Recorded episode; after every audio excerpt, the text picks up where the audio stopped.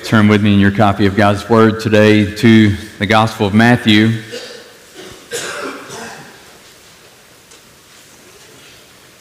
This will be our last sermon in the book of Matthew until the new year.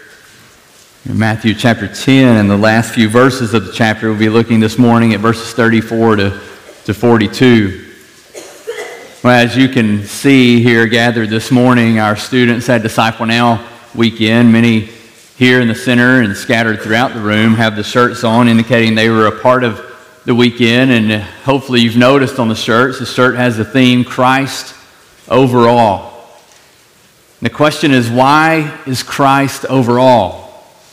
The students studied Colossians this weekend, and you, you studied and heard messages speaking of Christ overall. The reason Christ is overall is, first of all, who he is the preeminent one who is highly exalted, rules over all, the firstborn of all creation. But not only is he overall for who he is, he is also overall, above all, exalted over all because of what he's done. You looked at that, his work of redemption and dying on the cross, canceling our debt by nailing them to the cross, making us alive in Christ, right? So he's overall for who he is. He's overall because of what he's done. And because of this, because he is overall, it has great bearing on us eternally. That we can stand and we can sing almost home. That we can stand and we can sing that we are bound for the promised land. That we can sing with great joy, great anticipation, that Christ is our hope in life and death, and no matter what comes, we look forward with anticipation for our Lord because of who He is. He reigns over all. And this has great significance for us and for our eternity. As a, as a child, I remember, I, I think I was in second grade, and we had an artist, a local artist, that would come to our school, and and she came, and, and it was kind of this Bob Ross esque art thing. You know, you guys know Bob Ross, right? Uh, most people who don't even do art kind of know who Bob Ross is, if nothing else for the hair. But Bob Ross, she came in and she would come and do her thing, and she sat down, bless her heart, with a bunch of second graders with canvases and paint. She was a brave, brave lady, and she would help us paint, and I brought those paintings home with such pride and, and just, I was so excited about them. They, they actually turned out decent. My, my parents, of course, they're my parents. They would hang anything up on the wall, right? But they still had two of these hanging on the wall. Uh, one of them, I'm like, that's pretty good. The other one, I'm thinking they really should take that down. But they're, they're pretty decent paintings. Now, I don't call myself an artist. I definitely wouldn't say I'm great at art. And I don't really remember much of anything she taught, to be honest with you. But I do remember somewhat of the process of painting those paintings. The first thing we did is we got the paints out, and she gave us all the colors on the palette, and, and we got them out on our palettes, and we got our brushes out, and we painted the background. We had to paint the background and get it the right, the right color and, and the right kind of foundation laid, and then everything else was painted on that. You kind of, in some ways, you kind of worked from the background out and what looked in the beginning, just this basic color on the background, came into beautiful shape of really a, a beautiful painting that she walked us through. Well, we come to the end of Matthew 10 this morning. And we need to ask a question. Really, for all of chapter 10, perhaps, but certainly for this passage. What is the necessary background of our passage today? What is it that, that should be the backdrop for what we read today? What, what should be the backdrop of the reality that Christ indeed is above all that we'll look at today? I, I would contend that Matthew 7 13 to 14 is our necessary background and backdrop for today's text. Do you remember this Enter by the narrow gate. For the gate is wide and the way is easy that leads to destruction. And those who enter by it are many. For the gate is narrow and the way is what? hard. Right? The way is narrow, or the gate is narrow, and the way is hard. That leads to life. And those who find it are few.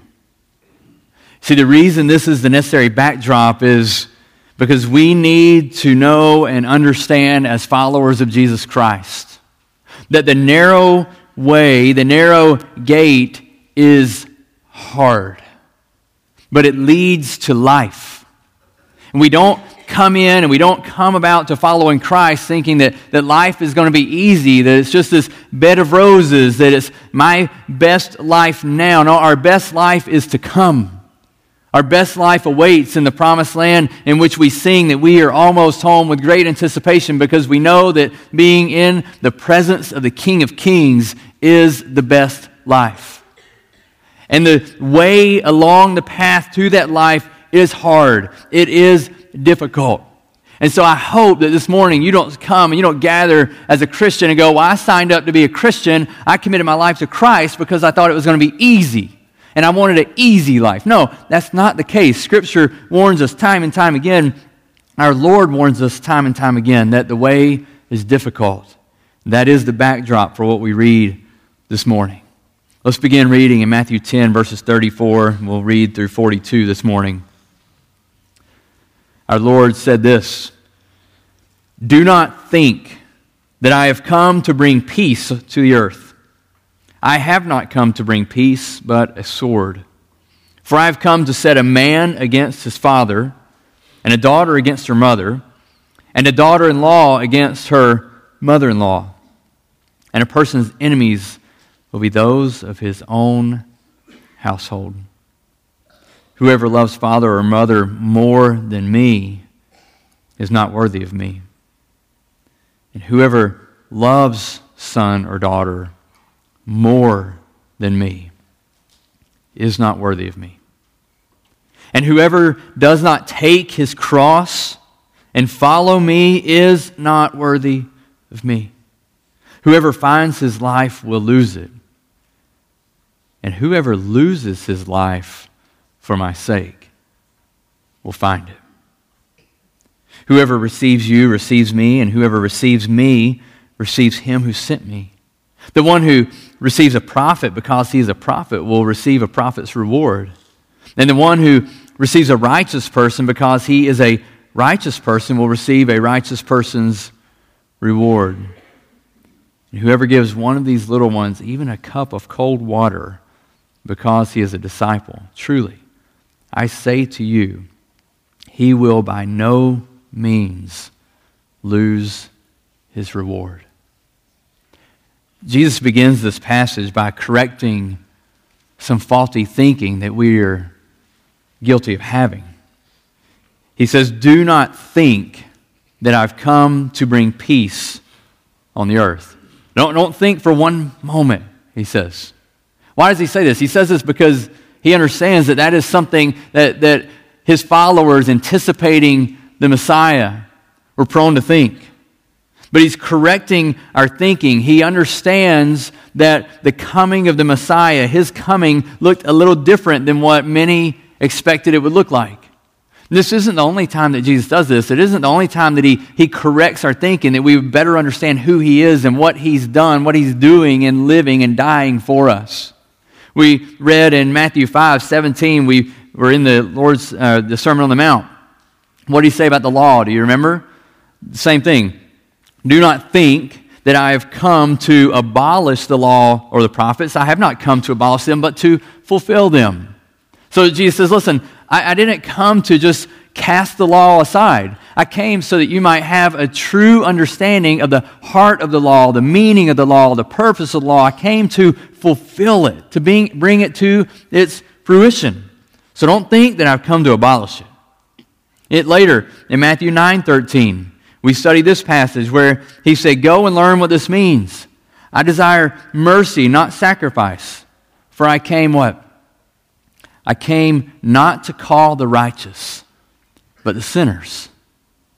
Jesus is saying, listen, I didn't come just to hobnob with all the religious gurus. I didn't come just to sit with the righteous and to enjoy my time with the holy huddle and, and just for them, the do gooders, the religious elite. I came for sinners. Christ came for sinners like you and me. Of course, what we see in the New Testament is Jesus' dialogues with the Pharisees. We see and we learn what?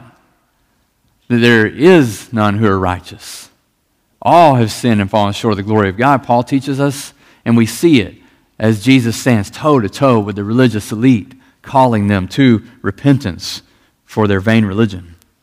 Later in Matthew 20, 28, we'll see Jesus correct our thinking again, where he says, The Son of Man came not to be served, but to serve, and to give his life as a ransom for many.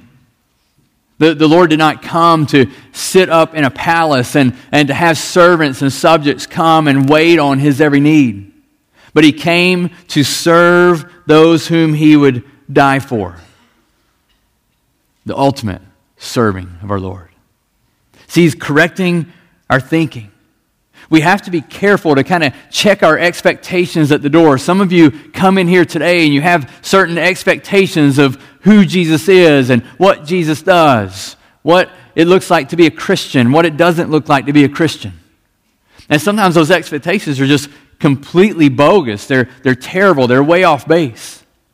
We have to allow the Lord to inform us and to guide what we understand of who He is and what He has done and what He calls us to. We look to His Word to inform our expectations. So 1034 corrects the idea that the Messiah would come in and usher world peace.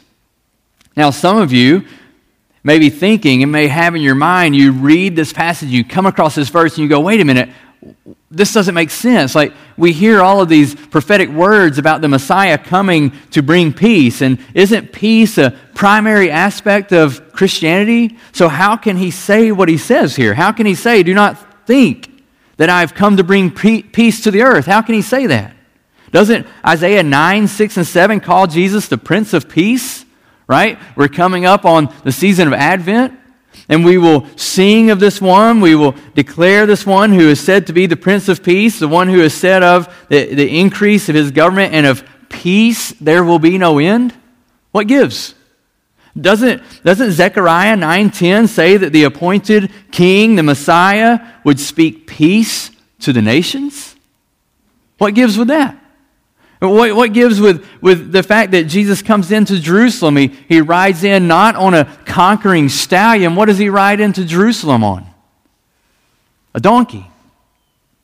A symbol, a demonstration of a humble king coming in peace, not a warring victor.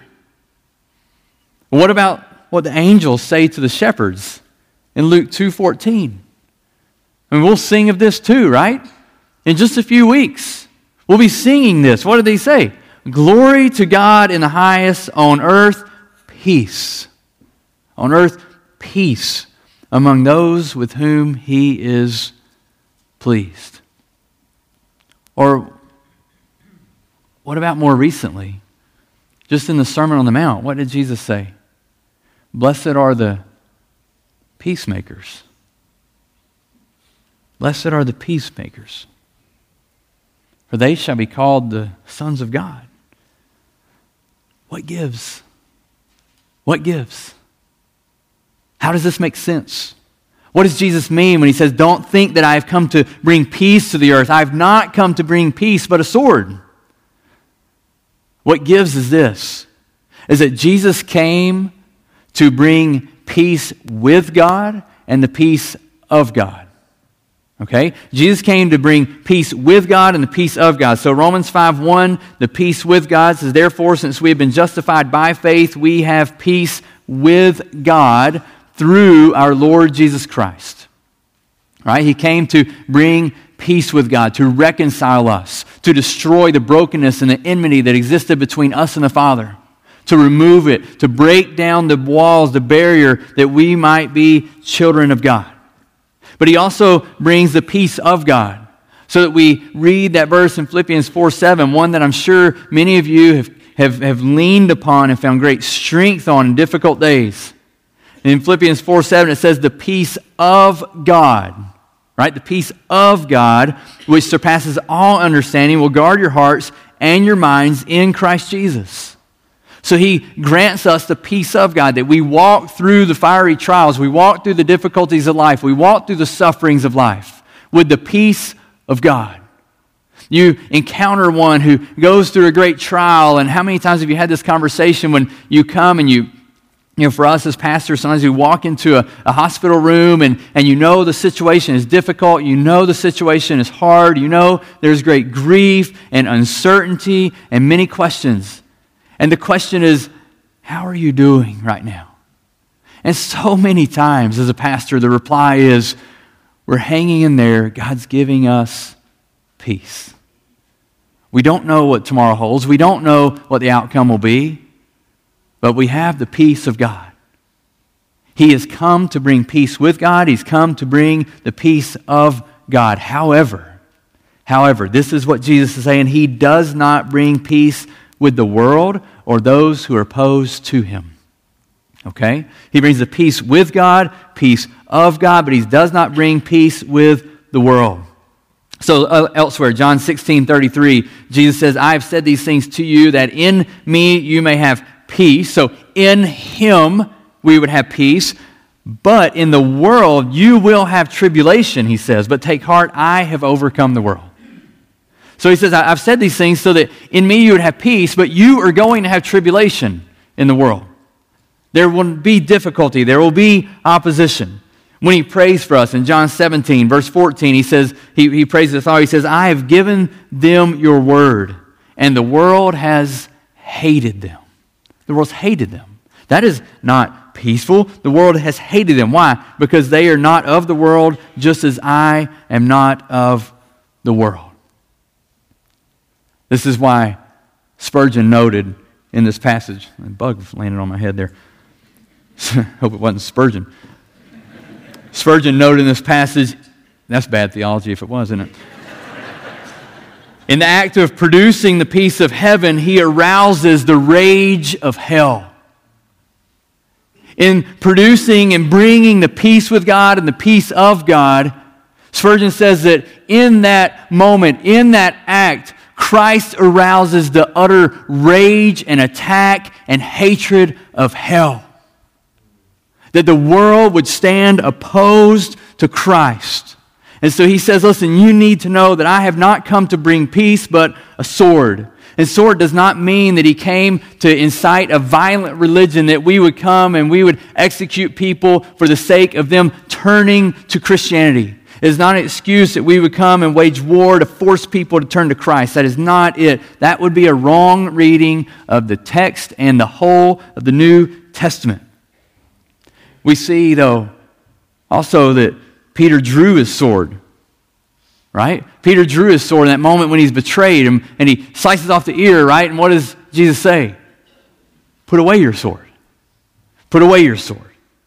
We are instructed in 2 Corinthians 13 11, 1 Peter 3 11, Hebrews 12 14, we could go on and on, that Christians are to strive to be peace, at peace with others. We do so knowing that there will be many who refuse to be at peace with us and who in turn come at us and oppose us and persecute us. They refuse to accept peace with us. So, what Jesus means when he says that I have not come to bring peace, but I have come to bring a sword, he means that he is a line of division. He separates believers from unbelievers, those who are with God from those who are opposed God. You might say he comes to determine the sides. He draws a line that you are either with him or you are not. There is no in between, students. You need to know that now at a young age. There is no indifference or in between where you can just go about life okay with Jesus. You can just go about life saying, I'm fine with that. It was a good weekend. It was fun. Had some good food. Now I just go about my life. No, Jesus said, I did not come to bring peace, but I came to bring a sword. I came to draw a line. You are either with me or you are against me. So, unbeliever, what you need to know is that you may have peace in the world, right? If you're an unbeliever, you have peace in the world. But you need to understand that you do not have, you will not have, and you cannot have peace with God outside of faith in Jesus Christ. You can't. You will forever stand at enmity with God Almighty. You will always be a child of wrath. A child of wrath. An object of wrath. Romans 2 5 describes you as storing up God's wrath. Daily storing it up. Daily welcoming it in. If you've got a bucket, you just keep heaping it in. Wrath and wrath upon you.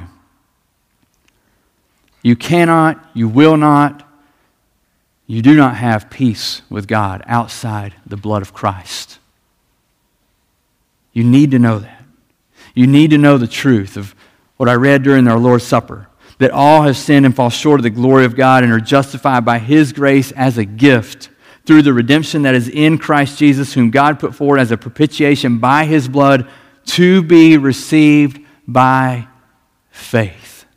Listen, the good news for those of you who are in here and you're an unbeliever, the good news is this is that through faith in Jesus Christ, you are reconciled to God and you have peace with God. So, the call, if you're an unbeliever, is to turn from your sin, to repent of your sin, and to trust Jesus Christ in faith today. To go from one who would be at enmity with God to one who is the friend of God. Would you trust Christ today, unbeliever? Now, believers, what this means for us is that we cannot for one second think that we stepped across this line to follow Jesus and that when we did, we would experience this peaceful, easy going life in relation to those who don't follow Christ. Does everybody oppose you? Is everybody coming after you as a Christian? Not necessarily. But you and I need to expect that there will be opposition, that people will oppose us for our faith, they will oppose us for Christ. That's what Jesus warned us of in, in Matthew 10, starting in verse 16, all, to, all the way to 25. He's warning us there will be opposition, there will be persecution. There's the way he closed out the, the, the Beatitudes in Matthew 5.11. He says, Blessed are you when others revile you and persecute you and utter all kinds of evil against you on my account.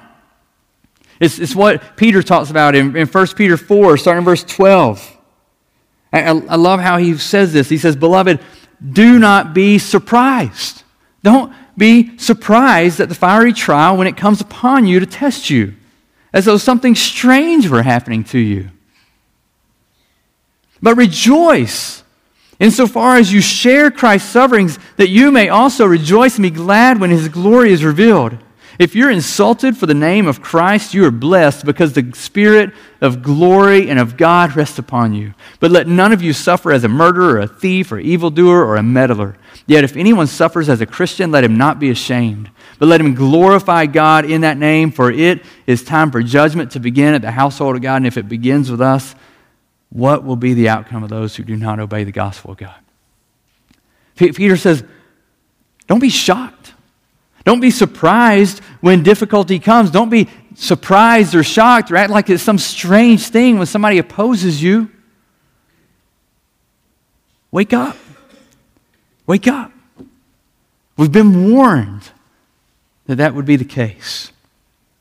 So it is at this point that kind of the overarching theme of this passage, I think, takes shape. That following Jesus is costly. Following Jesus is costly. Students, you need to know that now. Again, at a young age, following Jesus is costly. It's one thing to wear that shirt. It's a pretty cool shirt, I think. I like it. It's going to be another thing if you truly live that way. If you truly live that way, your life will look different.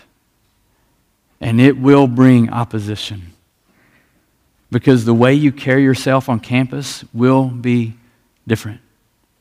The way you compete will be different. The way you plan your future will be different. Christ overall. Christ overall. If Christ is overall, it is going to be costly. And Jesus explains this in the rest of the passage in two ways. Two ways that he explains this. In verse 35 to 37, the first way is this is that Christ is above all other relationships. Christ is above all other relationships. He is to be our priority relationship. He is to be before all others. When we read there right away in verse 35, when we see for, this is indicating Jesus is elaborating on what he just said in verse 34. He said, Listen, I, I didn't come to bring peace. I, I came and, and bring a sword. There's a dividing line here. You need to know that it's here, and I'm going to explain this for you. And the way I'm going to explain it to you is to explain that not only are you going to be opposed by the world, by those out there, but you need to look around, and there will be those who are closest to you that you love the most dear who will oppose you. Your own family might oppose you. Listen, this, this passage, these verses bear a particular weight. A weight that honestly we don't like to talk about. Honestly, it's a passage that if you're just being really transparent, I think you might say this. I would say this to you. If I'm just being really transparent with you, I would rather kind of skim over these passages. I, I would, I just, I hate to even imagine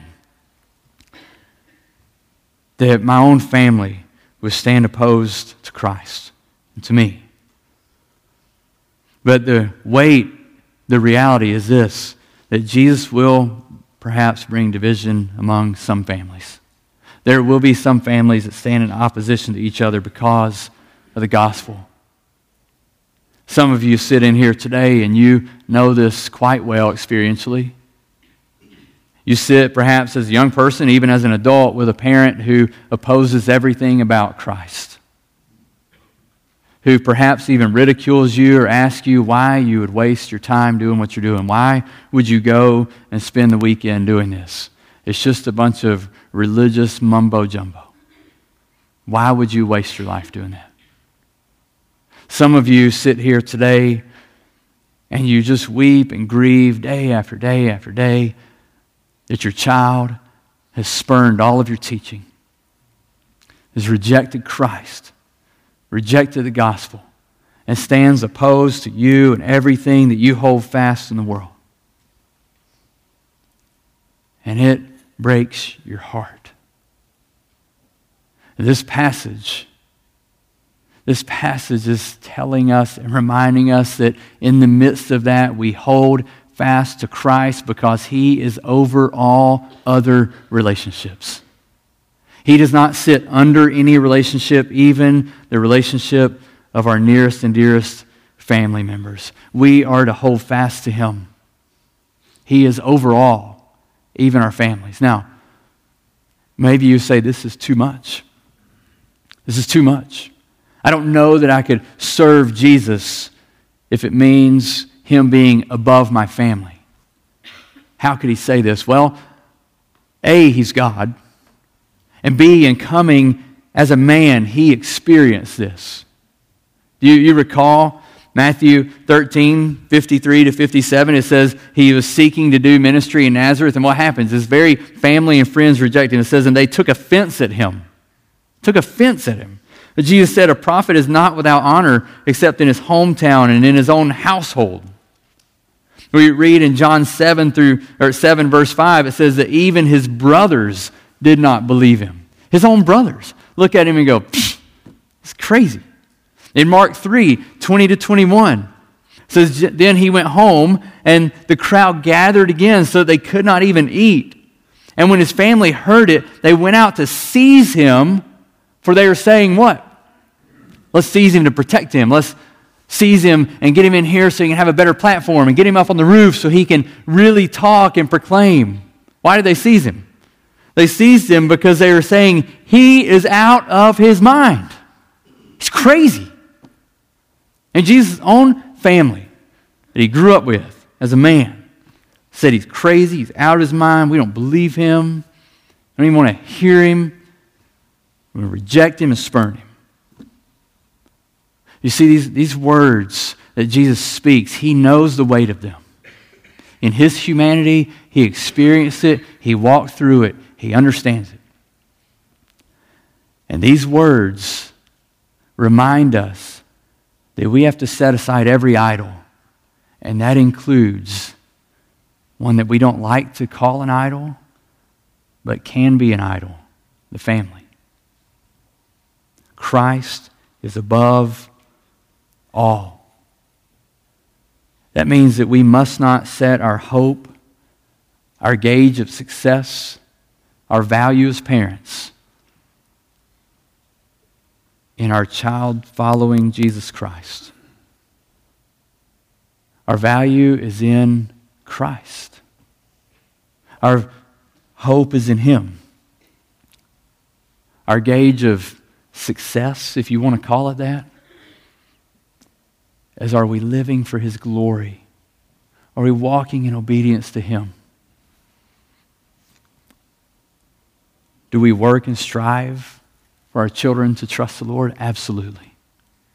I'm going to do everything I can that my four kids would grow a deep love and faith and trust in Christ, but I can't guarantee it. I can't guarantee it. There's no button that I walk home and push. There's no button in the back of my Bible that I flip over and push, and out pops a pretty little Christian kid. If there were, I would push it. There may indeed be opposition in our families. Now, we need to take note here that Jesus is not, while he says this, he is not saying that you should not love your family.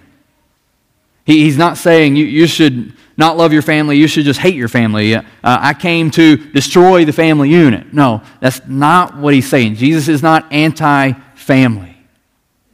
The, the crux of the matter, the, the key thing is in verse 37. In verse 37, he says, there's a phrase in there, he says twice, that, that really is the, the, the line in the sand here for what's going on. Do you see what he says? He, he repeats it twice in verse 37. Whoever loves father or mother more than me is not worthy of me, and whoever loves son or daughter more than me is not worthy of me. What is the issue? Do we love family what? More than Christ. You see, students, you're a walking testimony today just by the sake of your shirt, right? Christ overall includes my family, right? If I love my wife more than Christ, my priorities are out of whack. If I love my kids more than Christ, my priorities are out of whack. I must love Christ more than them. But when I love Christ more than them, what happens? Then I love them relentlessly. I serve them, I lead them, I care for them, I do what is best for them, I invest in them, I speak the truth to them, I lead them to trust the gospel. Why? Because Christ is over all. Christ is over every relationship. So the question then that we have to ask at this point is who is our primary relationship? Who are we most living for? Who do you truly live for? Do you live for others? Are you living primarily everything in your life? Is it all about your kids? Is it all about your, your boyfriend or your girlfriend, that everything you do hinges around that person? Is it all about your spouse? Is it all about your teammates or whoever it is you hope to impress, maybe at work or in the community, at church? Who's your primary relationship? Or is it Jesus, the one who created you, the one who saves you, the one who died for you? Who's your primary relationship? Christ is above all relationships. Okay? Now, the second way he explains this, that, that following him is costly, one is that it means he is above all relationships, which could bring great trial and difficulty. The second way is that he explains that Christ, he is above all other commitments. He's above all other commitments in verse 38 and 39. And the, the reason we would understand this and say this is that that which we are most committed to is what we're most willing to make sacrifices for, right? the thing, whatever it is in your life, just think about your life. What are you most willing to make sacrifices for? That is where your greatest commitment lies. So, for some sitting in here today, this may be a job. For others, it could be a sport. For some, it could be your family. For some, it could be a hobby. That you're so committed to that thing that you're willing to sacrifice everything for that. That you're willing to sacrifice and, and cut away anything in life. You'll rearrange everything in the drop of a hat. Just like that, you'll rearrange everything for that thing because you're committed to it. Now, is your commitment to job or family or sport, hobby, success, money, stuff? Or is your commitment to Christ? Christ is above all other commitments. I mean, consider, just consider the great sacrifices that you make. Consider how great the sacrifices you make, perhaps, for athletic success, students. Consider. Consider the things that, that maybe you're doing right now just to achieve some goal on a field or on a course or a court. Or consider the great sacrifices you're making to be able to, to play at this level musically. Or to achieve this scholarship. To be number one in your class. What sacrifices are you making for those things? Parents, adults, what sacrifices are you making for your job? Sacrificing time with your kids, sacrificing relationships at home, sacrificing time with the body, coming and being involved and doing missions, all for the sake of success in the job. A bigger paycheck, more retirement. Consider the sacrifices we make, parents, for our kids. We will literally move mountains to go see a 20 minute race, an hour long basketball game.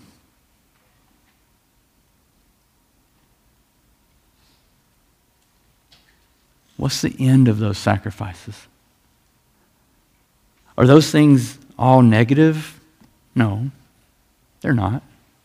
I mean, for crying out loud, I really enjoy sports.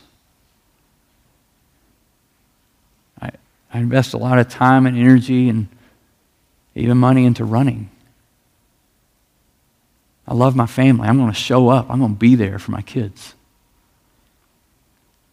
But what I have to understand that the sacrifices I make for my family, the sacrifices I make even for my job as a pastor, the sacrifices I make for my kids, sacrifices I make for running, all of those pay temporary dividends. They're all temporary, right? They all have temporary returns. Christ calls us to be to make our greatest sacrifice for him, that he would be our primary commitment. Why? Because it is not a temporary result, a temporary dividend on the line, but it is eternal in nature. It is eternal life that is on the line. Christ calls us to make him our primary commitment. And when we do, according to the text, when we make him our primary commitment, that we say Christ is above all other commitments, He's above all else that I do. He's above all else that I work for. He's above all else that I enjoy. Then the text says it is going to be hard because it requires that we take up our cross and we follow Him. Taking up our cross is to take up the way of sacrifice, of suffering, of difficulty, of trial, all for the sake of Christ. As Christians, we should expect sacrifice. J.C. Ryle wrote this. He said, Few things do so much harm in religion as exaggerated expectations. People look for a degree of worldly comfort in Christ's service, which they have no right to expect. And not finding what they look for, are tempted to give up religion in disgust. Happy is he who thoroughly understands that though Christianity holds out a crown in the end, it brings also a cross along the way. Happy is he, Ryle said. Happy is he who remembers there is a de- indeed a crown that awaits. We do sing with great anticipation. We are almost home. We're bound for the promised land. but that crown awaits. There is difficulty along the way. And we must be ready, we must be prepared for it. Take up your cross and follow Christ. He is above all other commitments. That All else would be pushed aside and take a back seat to Him. That He would inform everything else.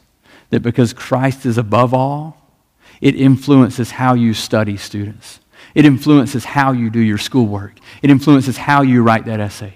It influences how and what type of a friend you are. It influences the way you compete. It influences the way you respect and honor your parents. It influences everything about your life. Every commitment you make, the investment you make in a hobby, the investment you make in a sport, everything is influenced by your commitment to Christ above that thing. Christ above all. Christ above all. Is it worth it? Is it worth it? To take up your cross, to, to step willingly into the difficulties of following Christ, to, to walk the narrow way that is hard and difficult? What kind of perspective do you have? I mean, obviously, we think these things that we've been talking about are worth it, right? I mean, just for a moment, right? Sports.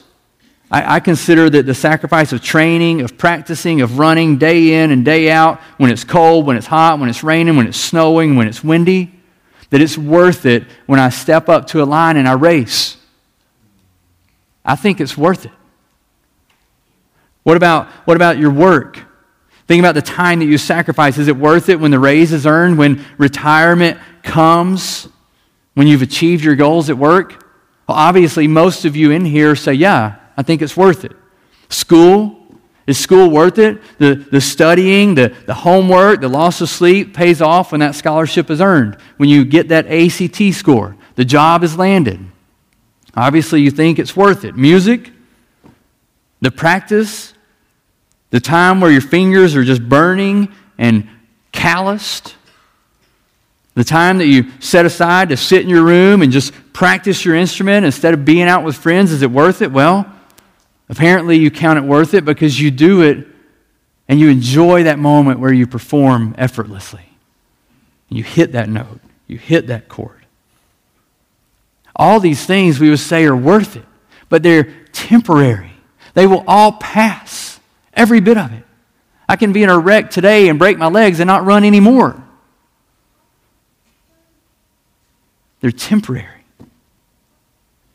But Christ is eternal. What does he say? Verse 39 Whoever finds his life will lose it. Whoever loses his life will find it. Listen, you may find life in sports and work and hobbies and music and family, but if that's the whole of your life, you need to understand when it comes to the end of life, you will lose your life. You can rack up all you want of that, but when it's done, when it's ended, it's over.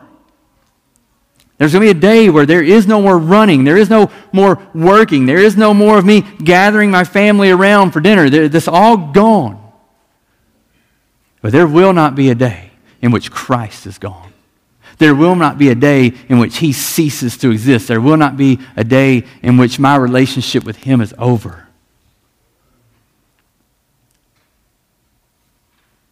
He who loses his life for my sake will find it. Jesus said in John 12, 25 to 26, whoever loves his life loses it. So if I everything that I have, I just grip onto this life, I hold onto this life, I acquire everything I want to about this life, he says that person is going to lose his life, be gone, it's going to be ripped from him. But whoever hates his life in this world will keep it for eternal life. What are you living for? Are you living for that which is temporary? Or are you living for that which is eternal?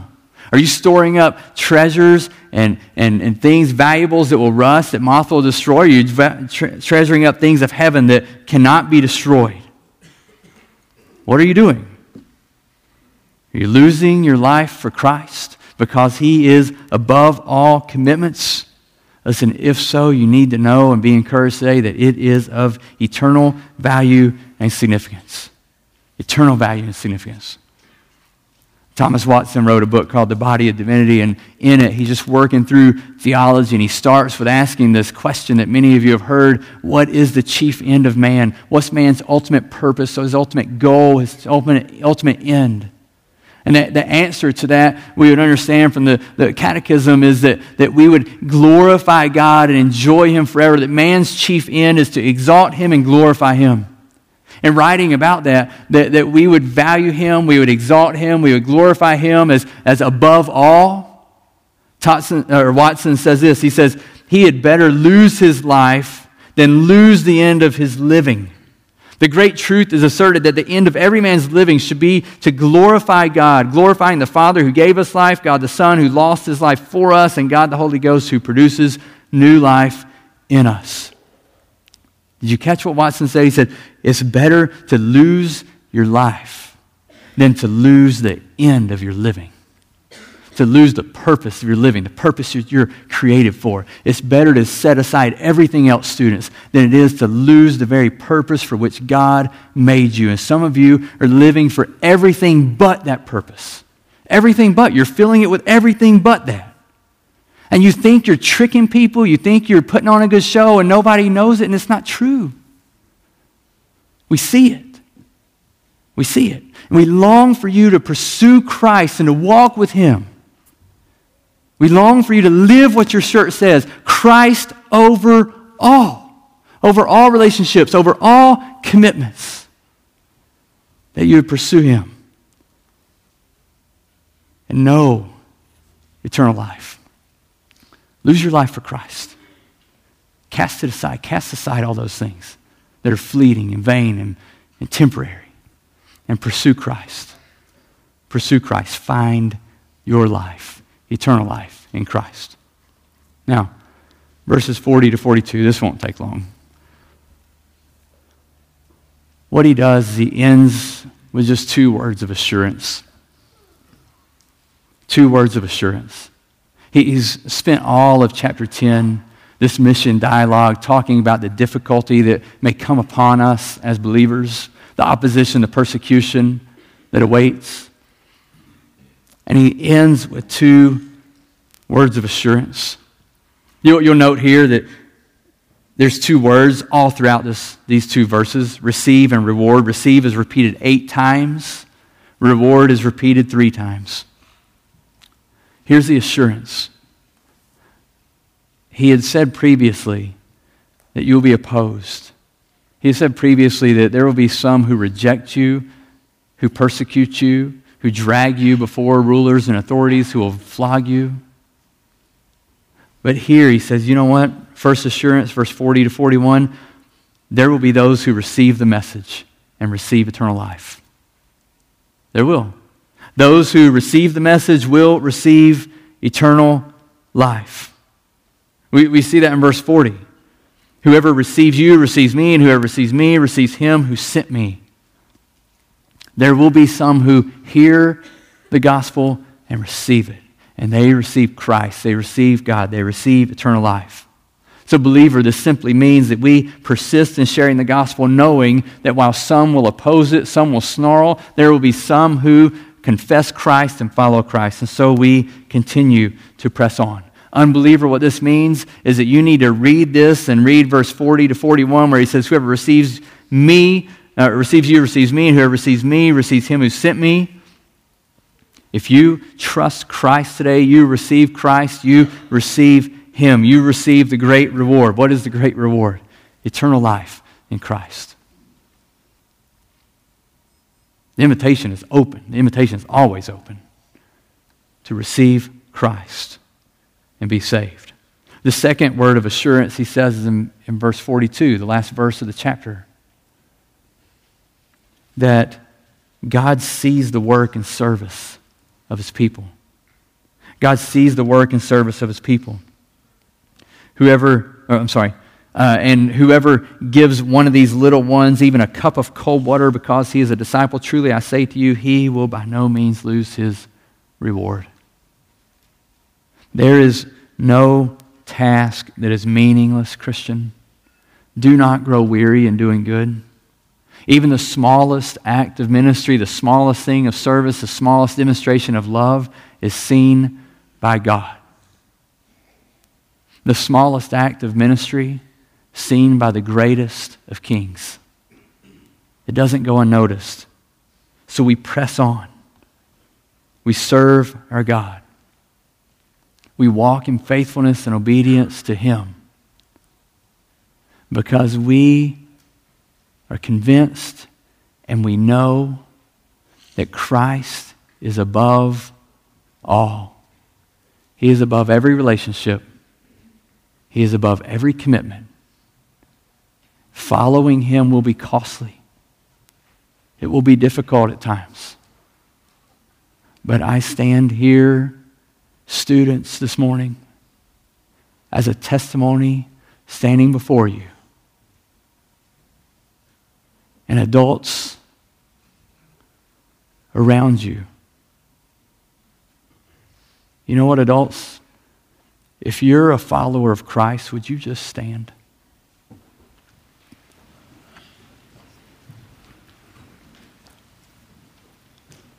Students, I want you to look around. I want you to look around, students, at these adults they are standing as testimonies that Christ is above all. He is, he is hard to follow at times, but He is worth it. He is worth it. You have adults standing in your midst who are in college. You have adults who have just gotten out of college and are starting families. You have adults who have teenagers. Some of your own parents are standing.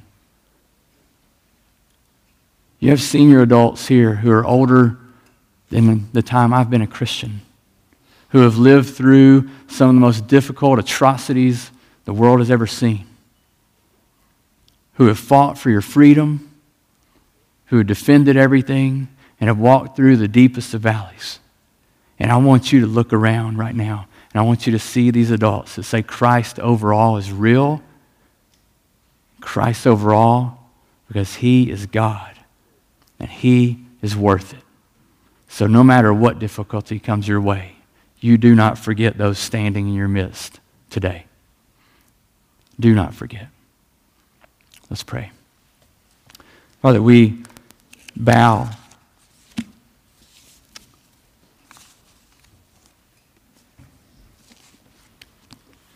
We worship you, God.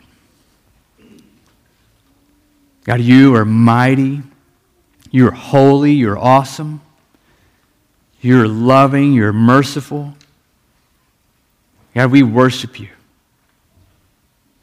Lord Jesus, we know, we know when you said you would take up your cross and follow, that God, you knew what that meant in your own life as a man. God, when you spoke these words to the disciples, they had no idea what that meant, but they would know soon. And God, we have the privilege now of looking back and seeing your great love for us and taking up the cross and dying on it for us in our place. And so, God, we know, we know you have told us that, God, the narrow way that following you will be difficult, it will be hard, it will be trying. There will be those who stand opposed. There will be things that we have to set aside and we leave behind, God. But God, in following you, we find life. And so, God, we stand as those who have committed our lives to you. And we follow you, O oh Lord, because you are worth it, because you are God and you loved us first. So, God, strengthen our faith, steady our weak knees. Help us to stand steadfast in the gospel, to persevere to the end. And God, I pray for friends here today of all ages who are not followers of Jesus. God, I pray that you would work in their life, God, that you would bring conviction of sin grant them faith to believe. Lord, please, please, we beg and we pray today in the name of Christ. Amen.